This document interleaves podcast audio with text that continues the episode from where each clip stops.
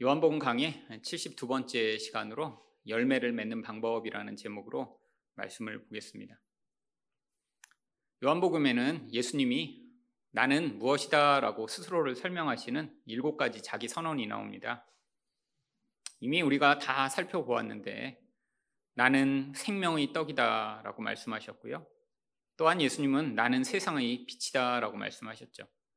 또한 나는 양의 문이다 라고도 말씀하시고 나는 선한 목자다라고도 말씀하셨습니다. 또한 나는 부활이요 생명이다라고 말씀하시고 또한 나는 길이요 진리요 생명이다라고 말씀하셨죠. 그런데 그 일곱 번째 마지막 예수님의 자기 선언이 오늘 일 절에 나옵니다. 나는 참 포도나무요. 예수님은 왜 자신을 포도나무로 비유하신 것일까요? 게다가 그냥 포도나무도 아니고 참 포도나무라고 말씀하신 것일까요? 그것을 이해하기 위해서는 구약 성경을 알아야 합니다. 구약 성경에 포도나무로 자주 비유되던 대상이 있었습니다. 바로 이스라엘 백성들이 포도나무로 아주 자주 비유됐죠. 호세아 십 장 일 절을 보시면 이스라엘은 열매 맺는 무성한 포도나무라. 바로 이스라엘에서 이 포도나무를 아주 쉽게 볼 수 있었기 때문에 이 포도나무를 통해 열매 맺는 어떤 존재에 대한 비유로 하나님이 이스라엘 백성들을 묘사하셨습니다. 그런데 문제가 있어요. 이 포도나무로 이스라엘 백성들이 비유될 때마다 이들이 좋은 포도를 맺는 그런 자들이다라고 비유한 것이 아니라 항상 이사야 오 장 이 절 말씀처럼 좋은 포도 맺기를 바랐더니 들포도를 맺었도다. 하나님이 이들을 잘 가꾸시고 또 이들을 잘 돌보셨는데 결실은 항상 하나님이 기대하시는 것과 다른 그런 나쁜 결과만이 나타났다라는 것들을 보여주기 위해 이스라엘을 포도나무로 비유하셨습니다. 하나님은 도대체 이들한테 그러면 어떤 열매를 기대하셨던 것일까요? 이사야 오 장 칠 절을 보시면 무릇 만군의 여호와의 포도원은 이스라엘 족속이요 그가 기뻐하시는 나무는 유다 사람이라. 그들에게 정의를 바라셨더니 도리어 포악이요 그들에게 공의를 바라셨더니 도리어 부르짖음이었도다. 하나님이 기대하셨던 열매가 정의와 공의였습니다.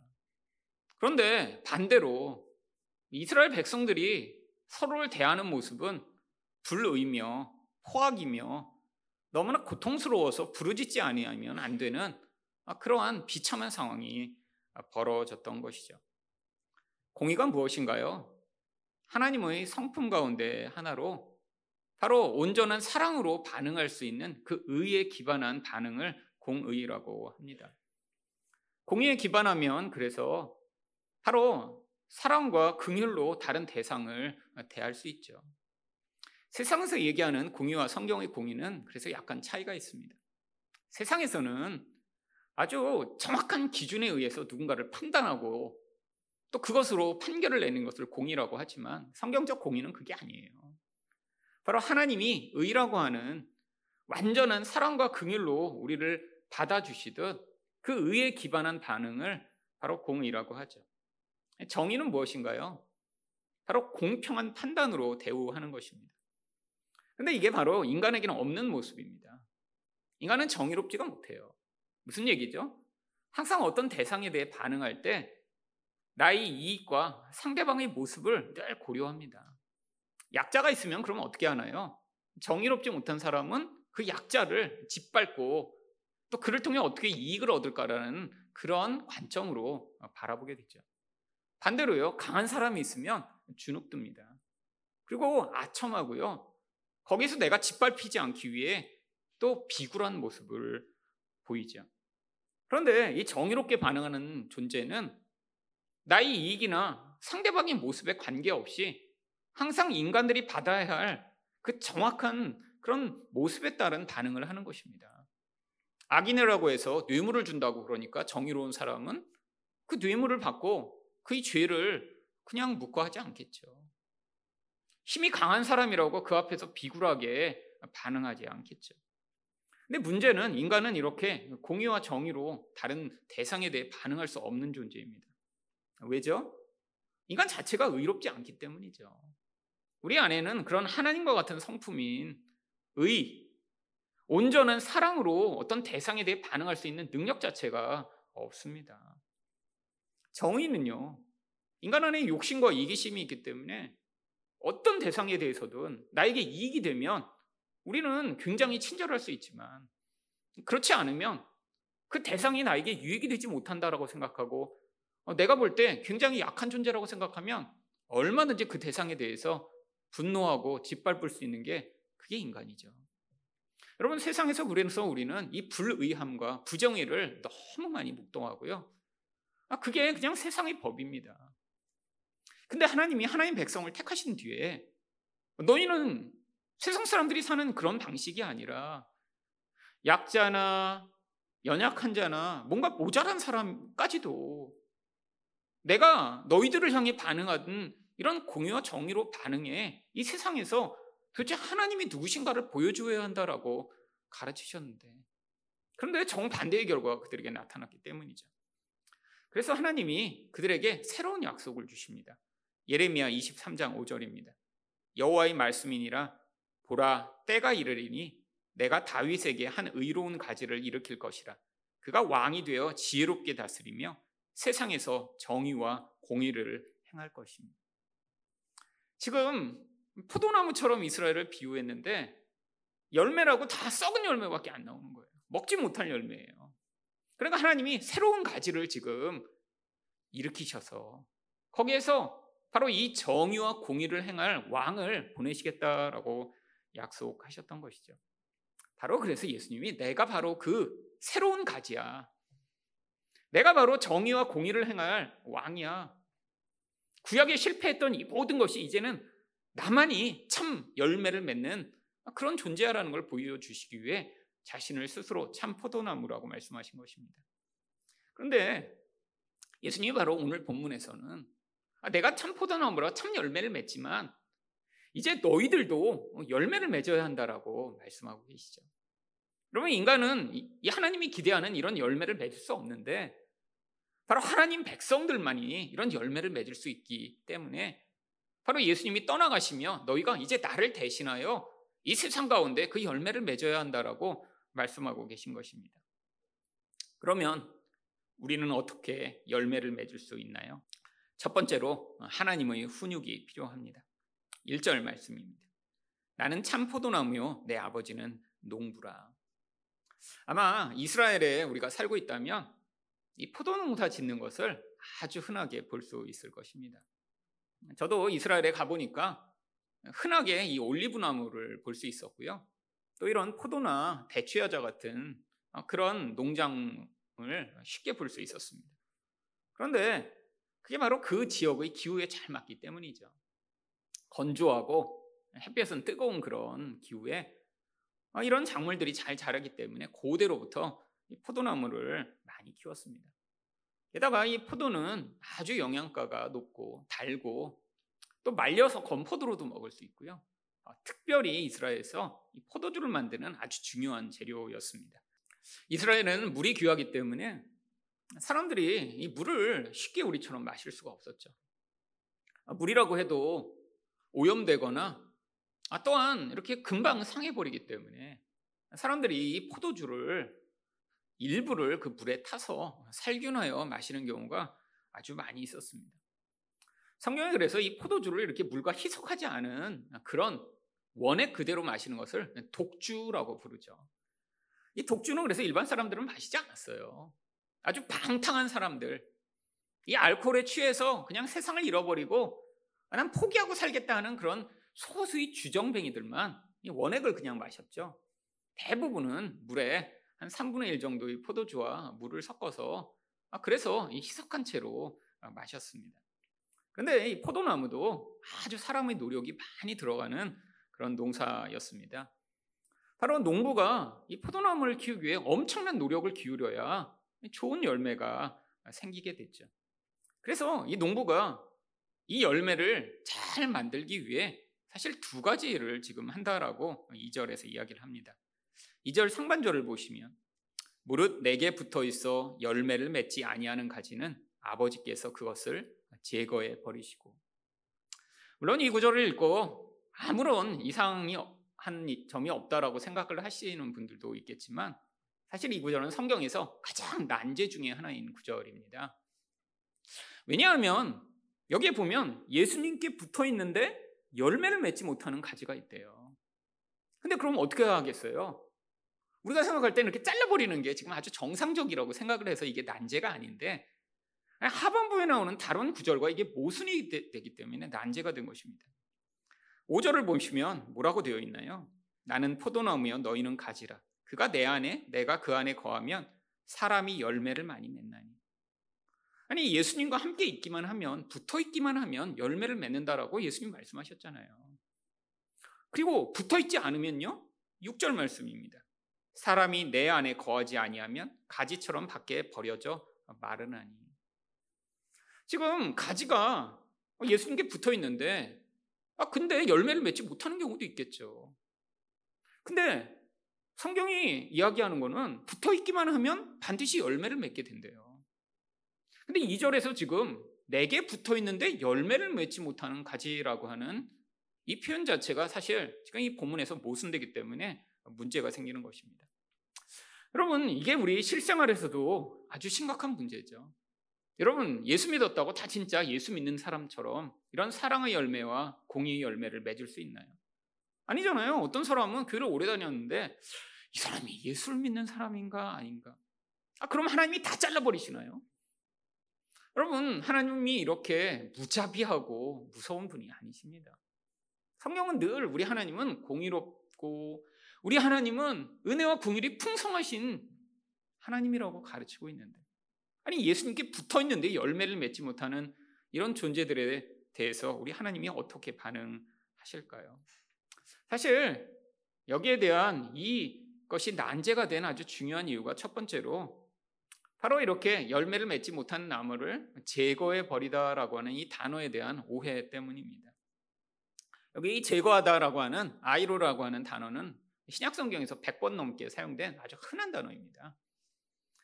근데 뭐를 이렇게 없애다, 자르다 이런 뜻도 있지만 사실 거의 칠십, 팔십 번 이상 흔하게 사용되는 의미는 들어올리다라고 하는 뜻이에요. 바닥에 있는 거를 이렇게 위로 들어올릴 때 자주 쓰는 동사잖아요. 들다, 뭐 들고 가다 이런 단어가 나온 게 거의 다 똑같은 아이로라고 하는 단어입니다. 근데 이 같은 단어가 다른 뜻이 또 있는 거예요. 잘라버리다. 자, 이걸 만약에 들어올리다라고 하면 사실 본문 자체가 의미가 약간 이상합니다. 내게 붙어있어 열매를 맺지 못하는 가지는 아버지께서 들어올려 주시고. 아, 그러니까 성경 번역자들이 아, 이건 자르는 거라고 번역하자라고 해서 자르다라고 번역을 해버린 것이죠. 근데 여기서 또 문제가 발생합니다. 왜냐하면 고대의 농사기법을 모르는 아, 그런 번역자들이 대부분 이것을 이 단어로 사용했기 때문이죠. 사실 요즘은 성경을 해석할 때 고대의 어떤 상황에서 이런 성경이 의미가 나왔는지를 해석하는 이런 성경 배경학이 발전하기 시작했습니다. 고대의 농사를 짓는데 여러분 포도 농사가 왜 힘드냐면 사과처럼 그냥 나무가 크게 자라는 게 아니라 포도는 덩굴입니다. 그래서 덩굴이 계속 이렇게 좌우로 펼쳐져 가요. 여러분 요즘도 이 포도 농장에 가보신 분 계신가요? 여러분 포도를 그냥 하나 심어놓으면 포도가 막 이렇게 나무처럼 돼서 자라나요? 아닙니다. 엄청나게 많이 철사줄을 친 다음에 그 철사줄을 따라서 이 포도 덩굴이 가서 위에 그 철사줄 밑으로 포도가 한 송이씩 이렇게 매달리게 되죠. 여러분 고대에 그런 단단한 철사줄, 단단한 기둥이 있었을까요? 그래서 고대에는 포도 농사를 지을 때 나무로 기둥을 삼고 얼기설기 나뭇가지를 엮어서 이 포도가 땅 밑으로 이렇게 가지가 가지 않도록 해야 됐는데 이게 쉽지 않았다라고 합니다. 아 그래서 많은 포도 덩굴들이 이렇게 견고하게 이렇게 단단한 철사줄에 매어서 갈 수가 없으니까 조금만 방심을 하다 보면 이제 덩굴이 이 바닥으로 이렇게 기어가서 거기에서 이렇게 자라기 시작한 것이죠. 그럼 무슨 문제가 생기나요? 여러분 햇볕을 받아야 되는데 햇볕을 못 받게 되고요. 바닥으로 흘러가니까 흙속으로 파묻히게 되고요. 그러면 열매를 맺을 수 없게 되는 것입니다. 아, 그래서 농부라면 아, 이렇게 포도 덩굴이 바닥으로 기어가 제대로 열매를 맺지 못하는 상황이라면 반드시 어떻게 했냐면 다시 나뭇가지를 고여서 이 바닥으로 기어가던 덩굴을 들어 올려 다시 열매를 맺게 해주는 일이 고대의 농사 기법 중 하나였죠. 그래서 이 부분에 대한 바른 해석을 집어넣어 번역을 한다면, 무릇 내게 붙어 있어 열매를 맺지 아니하는 가지는 아버지께서 그것을 들어 올려주시고 라고 하는 의미입니다. 여러분, 예수님께 붙어 있는데 열매를 맺지 못하는 사람 많이 있죠. 우리는 그들을 사실 뭐라고 부릅니까? 초신자라고 부르죠. 여러분, 교회 얼마나 오래 다녔는지는 관계없습니다. 교회 삼십 년 다니고도 영적으로는 초신자들도 많아요. 하나님이 기대하시는 열매가 아니라 자기 의의 열매, 교만의 열매, 종교적 열매만 가득한, 열매라고 부를 수 없는 그런 존재들이 많죠. 그게 바로 이스라엘 백성들이었고 바리새인들이었죠. 그런데 예수님께만 붙어있다면, 아니 그런 종교적 삶을 사는 존재가 아니라 진짜 생명을 주실 수 있는 예수님께만 붙어있다면 모든 존재는 하나님의 개입이 있다라고 하는 것입니다. 여러분, 우리 하나님은 무자비한 분이 아니십니다. 우리 하나님은 은혜와 긍휼이 풍성한 분이세요.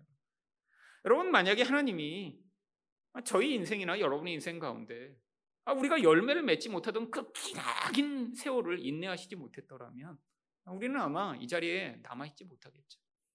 여러분, 저도 제 인생 가운데 사실 거의 대부분의 열매 맺지 못하는 인생이었습니다. 왜?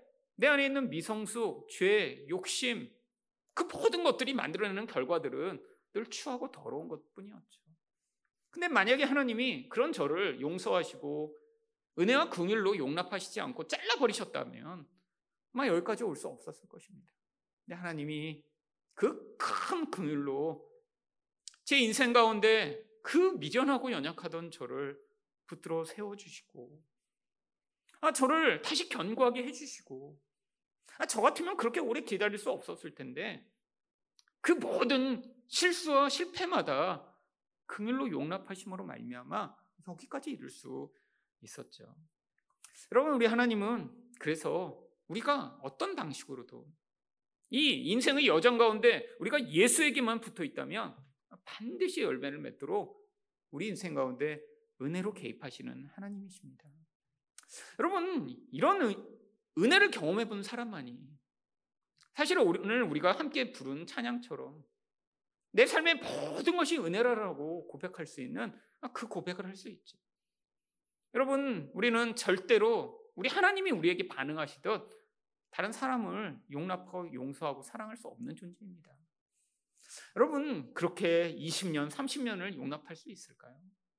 열매 맺지 못하고 미성숙하고 미련한 자들을 우리 하나님처럼 기다리실 수 있을까요? 근데 우리 하나님만이 그러실 수 있고, 열매 맺지 못하던 것 같은 우리 인생 가운데도 그 긍휼과 은혜로 말미암아 결국에는 열매 맺는 자리에 설 수 있도록 하시는 것이죠.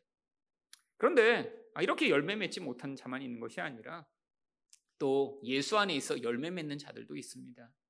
그런데 이들을 향해서는 하나님이 또 어떻게 반응하시냐면 이 절 하반절을 보시면, 무릇 열매를 맺는 가지는 더 열매를 맺게 하려 하여 그것을 깨끗하게 하시느니라. 아니, 이미 열매를 맺어요. 근데 하나님이 더 깨끗하게 만들어주신대요. 이것을 농사, 바로 용어로는 가지치기, 전지라고 하죠. 여러분, 우리가 이렇게 지금 마트에서 뭐 사과나 배를 이렇게 사는데 사실 엄청나게 크잖아요. 여러분, 뭐 요즘 나오는 사과 막 거의 한 손으로 잡기도 어렵습니다. 사과 이렇게 잘라갖고 먹으면 혼자 못 먹어요. 너무 커서. 여러분, 근데 그런 사과가 이렇게 그냥 자라나요?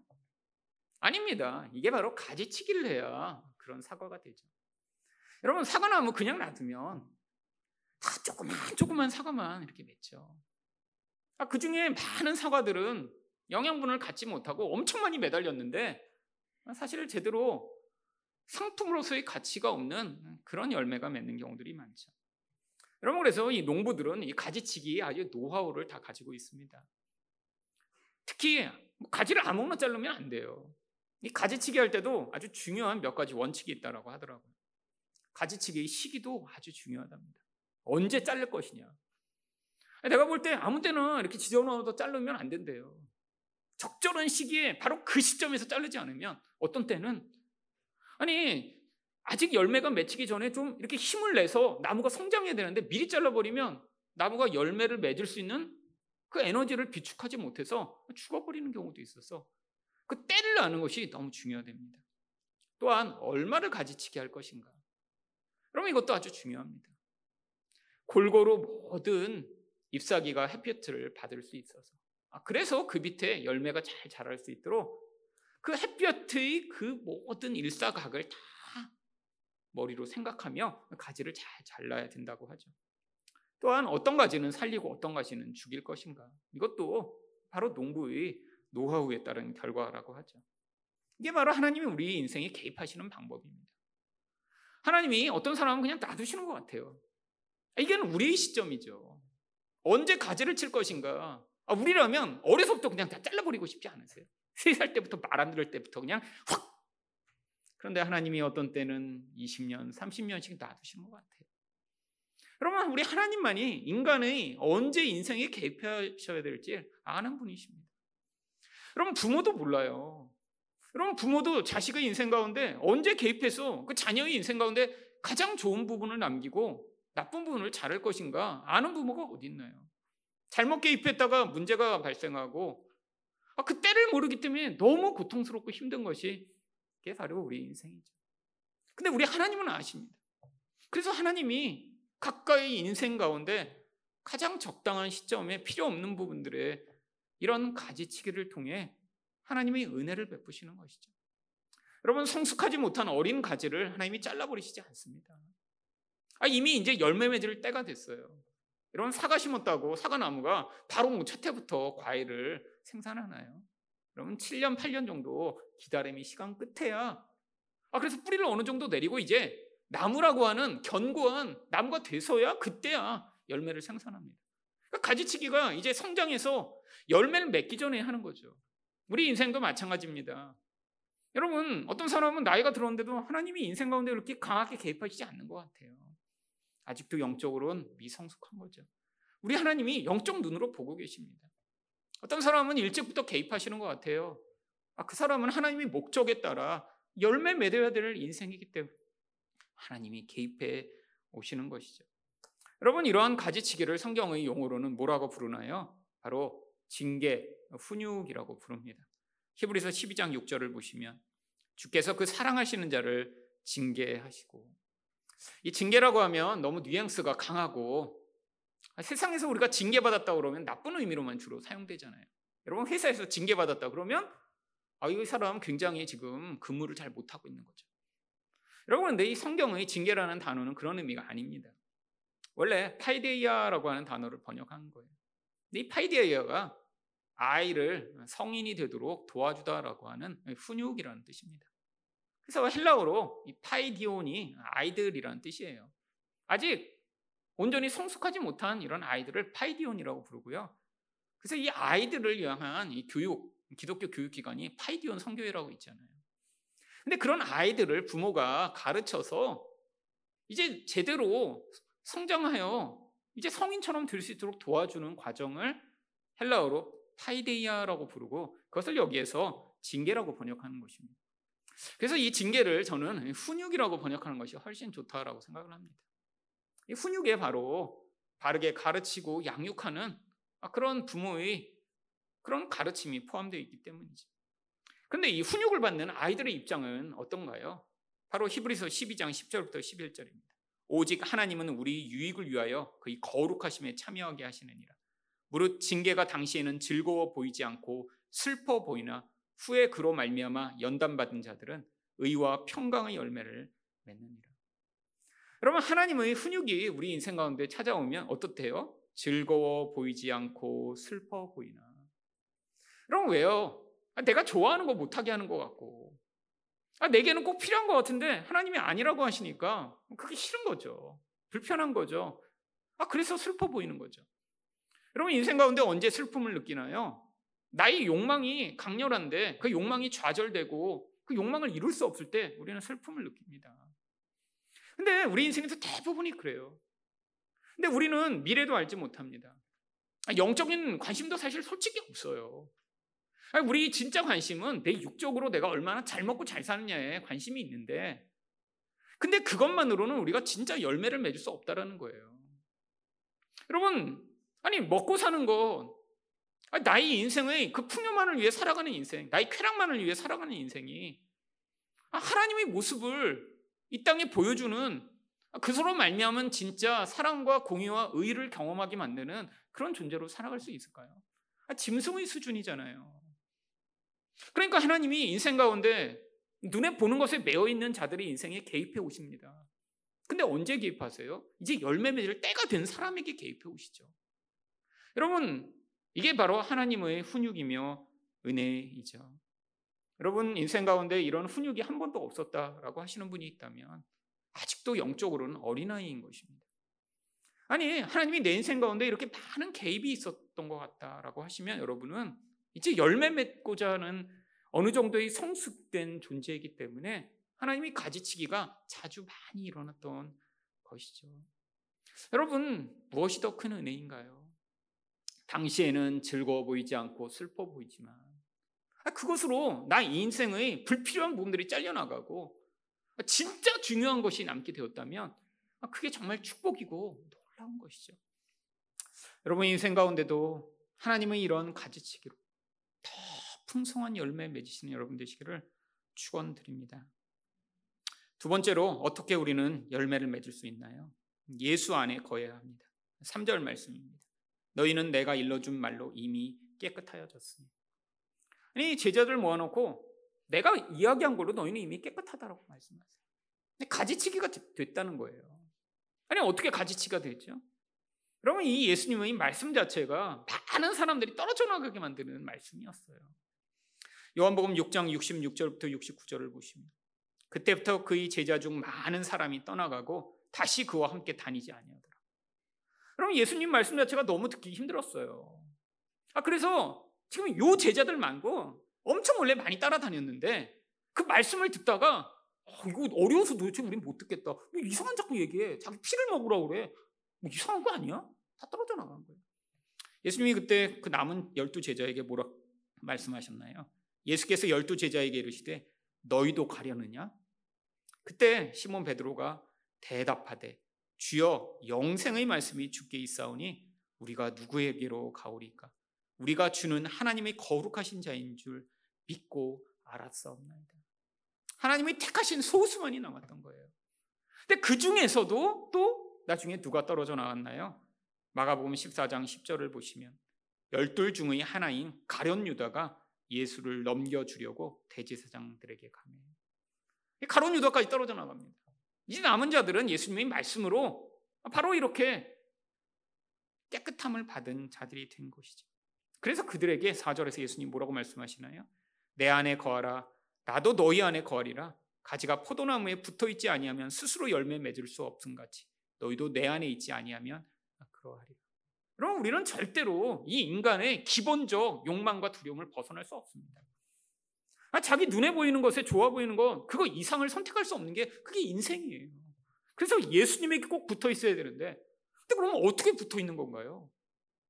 아니, 도대체 어떻게 해야 예수님을 우리가 붙들고 그 안에 거할 수 있죠?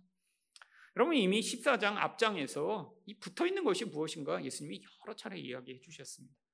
요한복음 십사 장 십이 절을 보시면 내가 진실로 진실로 너희에게 이르노니 나를 믿는 자는 내가 하는 일을 그도 할 것이요. 여러분, 예수님을 믿는 게 예수님 안에 있고 예수님에게 붙어 있는 것입니다. 예수님을 어떻게 믿어요? 예수님이 나의 생명이시며 나의 전부이시며 그분만이 진리이며 그분만이 유일한 하나님께 갈 수 있는 길이라는 것을 믿는 거죠. 내 인생이 온전해질 수 있는 유일한 방법이 그분만밖에 없다라고 믿는 거죠. 여러분, 이 믿는 것 말고 또한 예수님을 사랑하는 것이 예수 안에 있는 것입니다. 그래서 요한복음 십사 장 이십삼 절을 보시면 예수께서 대답하여 이르시되 사람이 나를 사랑하면 내 말을 지키리니 내 아버지께서 그를 사랑하실 것이요 우리가 그에게 가서 거처를 그와 함께 하리라. 여러분, 사랑하는 게 하나님과 연합하는 것이고 함께 하는 것입니다. 근데 이 두 가지가 같은 거잖아요. 여러분, 예수님을 믿기 위해서는 어떻게 해야 믿을 수 있죠? 예수님이 누구신지 알아야 믿죠. 근데 그분이 누구신지 진짜 아는 자, 그래서 그분을 믿게 되면 사랑할 수밖에 없습니다. 여러분, 예수님이 누구신지 아는데 어떻게 사랑하지 않아요? 여러분, 예수님을 진짜 아신 분은 예수님을 진짜 사랑하게 돼요. 여러분, 우리 예수님만이 우리의 이 연약함과 이 모자람과 이 죄악과 이 실패에도 불구하고 우리를 계속해서 용납하시는 분이세요. 여러분, 우리 인생 가운데 그런 사람이 있나요?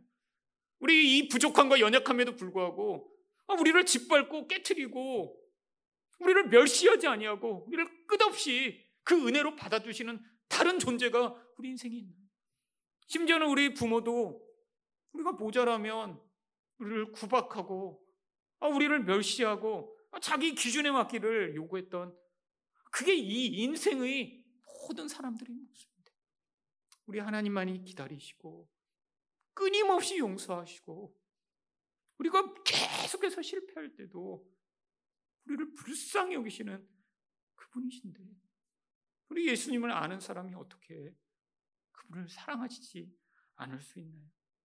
그래서 예수님을 믿고 사랑하면 어떻게 된다는 거예요? 오 절입니다. 나는 포도나무여 너희는 가지라. 그가 내 안에 내가 그 안에 거하면 사람이 열매를 많이 맺나니 나를 떠나서는 너희가 아무것도 할 수 없습니다. 여러분, 우리는 아무것도 할 수 없는 자들입니다. 예수님이 얘기하시는 이 아무것도는 뭐 우리가 여기서 밥 먹고 일하고 하는 것을 얘기하는 게 아니에요.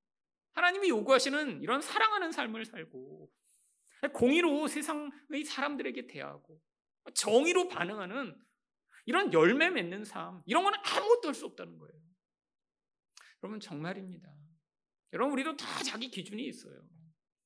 자기 기준을 가지고 다 다른 사람 판단하며 우리 하나님이 보시도 보지 못합니다. 우리 하나님이 보시도 진짜 긍휼과 은혜로 다른 사람의 인생을 볼 수가 없어요. 판단합니다. 정죄합니다. 내가 힘이 있으면 아, 그래서 그 힘을 가지고 다른 사람에게 영향을 미치고 하는 게, 그게 모든 인생의 문제입니다. 여기서 얘기하는 이런 열매 맺는 삶은 예수 안에 있는 자만 가능하죠. 여러분, 그런데 이 예수 안에 있지 못하면요. 육 절 말씀입니다. 사람이 내 안에 거하지 아니하면 가지처럼 밖에 버려져 마르나니 사람들이 그것을 모아다가 불에 던져 사르르니라. 여러분, 우리가 볼 때 세상에서 예수 없이 잘 사는 것처럼 보이는 사람들이 있잖아요. 예수 없이 성공하고 예수 없이 유명한 사람. 여러분, 근데 하나님의 눈에는 이런 존재라는 거예요. 생명 없는 가지요. 아, 그래서 나무에게 떨어져 나가서 그냥 바닥을 굴러다니다 사람들이 모아다가 불로 태워버리는 그런 비참한 운명의 가지요. 여러분, 이것을 볼 수 있으셔야죠. 예수 안에 있어서, 아니 세상 사람들이 부러워하는 그런 모습이 없어도 그 안에 열매 맺는 사람이 된다는 것, 이게 가장 축복이라고 하는 것입니다. 이렇게 예수 안에 있으면 칠 절에서 우리가 무엇을 할 수 있나요? 너희가 내 안에 거하고 내 말이 너희 안에 거하면 무엇이든지 원하는 대로 구하라. 그리하면 이루리라. 여러분, 이 성경을 문맥대로 못 읽는 사람들이 이런 구절을 갖다가 아, 꿈꾸는 대로 다 이루어진다. 그래서 미국의 조에로스틴 같은 이런 사기꾼이 뭐 백만 달러짜리 집에 살기를 꿈꾸면 이루어진다라고 해서 사람 사람들을 모았죠. 여러분, 여기에서 무엇이든지는 무엇을 무엇이든지라고 하나요? 인간의 욕망을 무엇이든지 구하면 다 이루어지나요? 아니잖아요. 열매 맺는 삶이요. 예수님처럼 살아가는 거예요. 자기를 죽여, 아니 우리 같은 존재를 통해 하나님의 모습을 보여주는 거예요. 이게 근데 우리가 만들어진 유일한 목적이라니까요. 여러분, 우리가 세상에서 다른 짐승들처럼 그냥 먹고 살고 화려한 그런 깃털 뽐내라고 이 세상을 사는 게 아니라, 보이지 않는 하나님이 우리와 같은 존재를 통해 하나님이 누구신가를 보여줄 수 있는, 이 세상에 하나님이 영광을 보여주는 존재로 만드셨는데, 그게 바로 하나님이 요구하시는 열매인 것이죠. 여러분, 이걸 원하는 자에게 하나님이 이루어 주시겠다라는 거예요. 그러니까 여러분은 어떻게 기도하셔야겠어요? 하나님, 저희 인생을 통해 나의 영광이 아니라 하나님의 영광, 우리 예수님을 통해 맺는 이 열매 풍성하게 맺는 자 되게 해주세요라고 간구하시면 예수님이 이루어주시겠대요. 여러분, 이게 우리 인생의 가장 아름다운 모습 되는 것이죠. 결국 이것으로 우리는 어떻게 되나요? 팔 절입니다. 너희가 열매를 많이 맺으면 내 아버지께서 영광을 받으실 것이요 너희는 내 제자가 되리라. 여러분, 예수님이 오셔서 이제 우리는 열매 맺는 자가 되었습니다. 예수님 없이는 열매 못 맺으니까요. 여러분, 우리 인생 다 자기 영광을 드러내고자 사는데 자기 영광이라는 게 얼마나 초라한가요? 여러분, 뭐 예전에 나 공부 잘했어. 여러분, 사람들이 그거 뭐 얘기했다고 와, 이렇게 감동하는 사람 누가 있어요? 나 왕년에는 잘 나갔어. 아무도 감동 안 합니다. 여러분, 뭐 빌 게이츠 보고 우리가 감동하며 와, 멋지십니다 이러나요? 여러분, 부러워할 뿐이죠. 근데 하나님의 영광을 드러내면요, 우리 인생 이런 아무것도 아닌 초라한 인생인데 우리를 통해 예수의 모습이 나타나 아, 예수님이 제자처럼 살게 된다면요, 이게 우리 하나님의 가장 아름다운 모습을 드러내 우리 하나님께 영광을 돌리며, 또는 우리와 같은 존재를 통해서도 가장 멋지고 영광스러운 모습이 드러나는 것이죠. 이 땅에서 이런 열매 풍성하게 맺는 여러분 되시기를 예수 그리스도 이름으로 축원드립니다.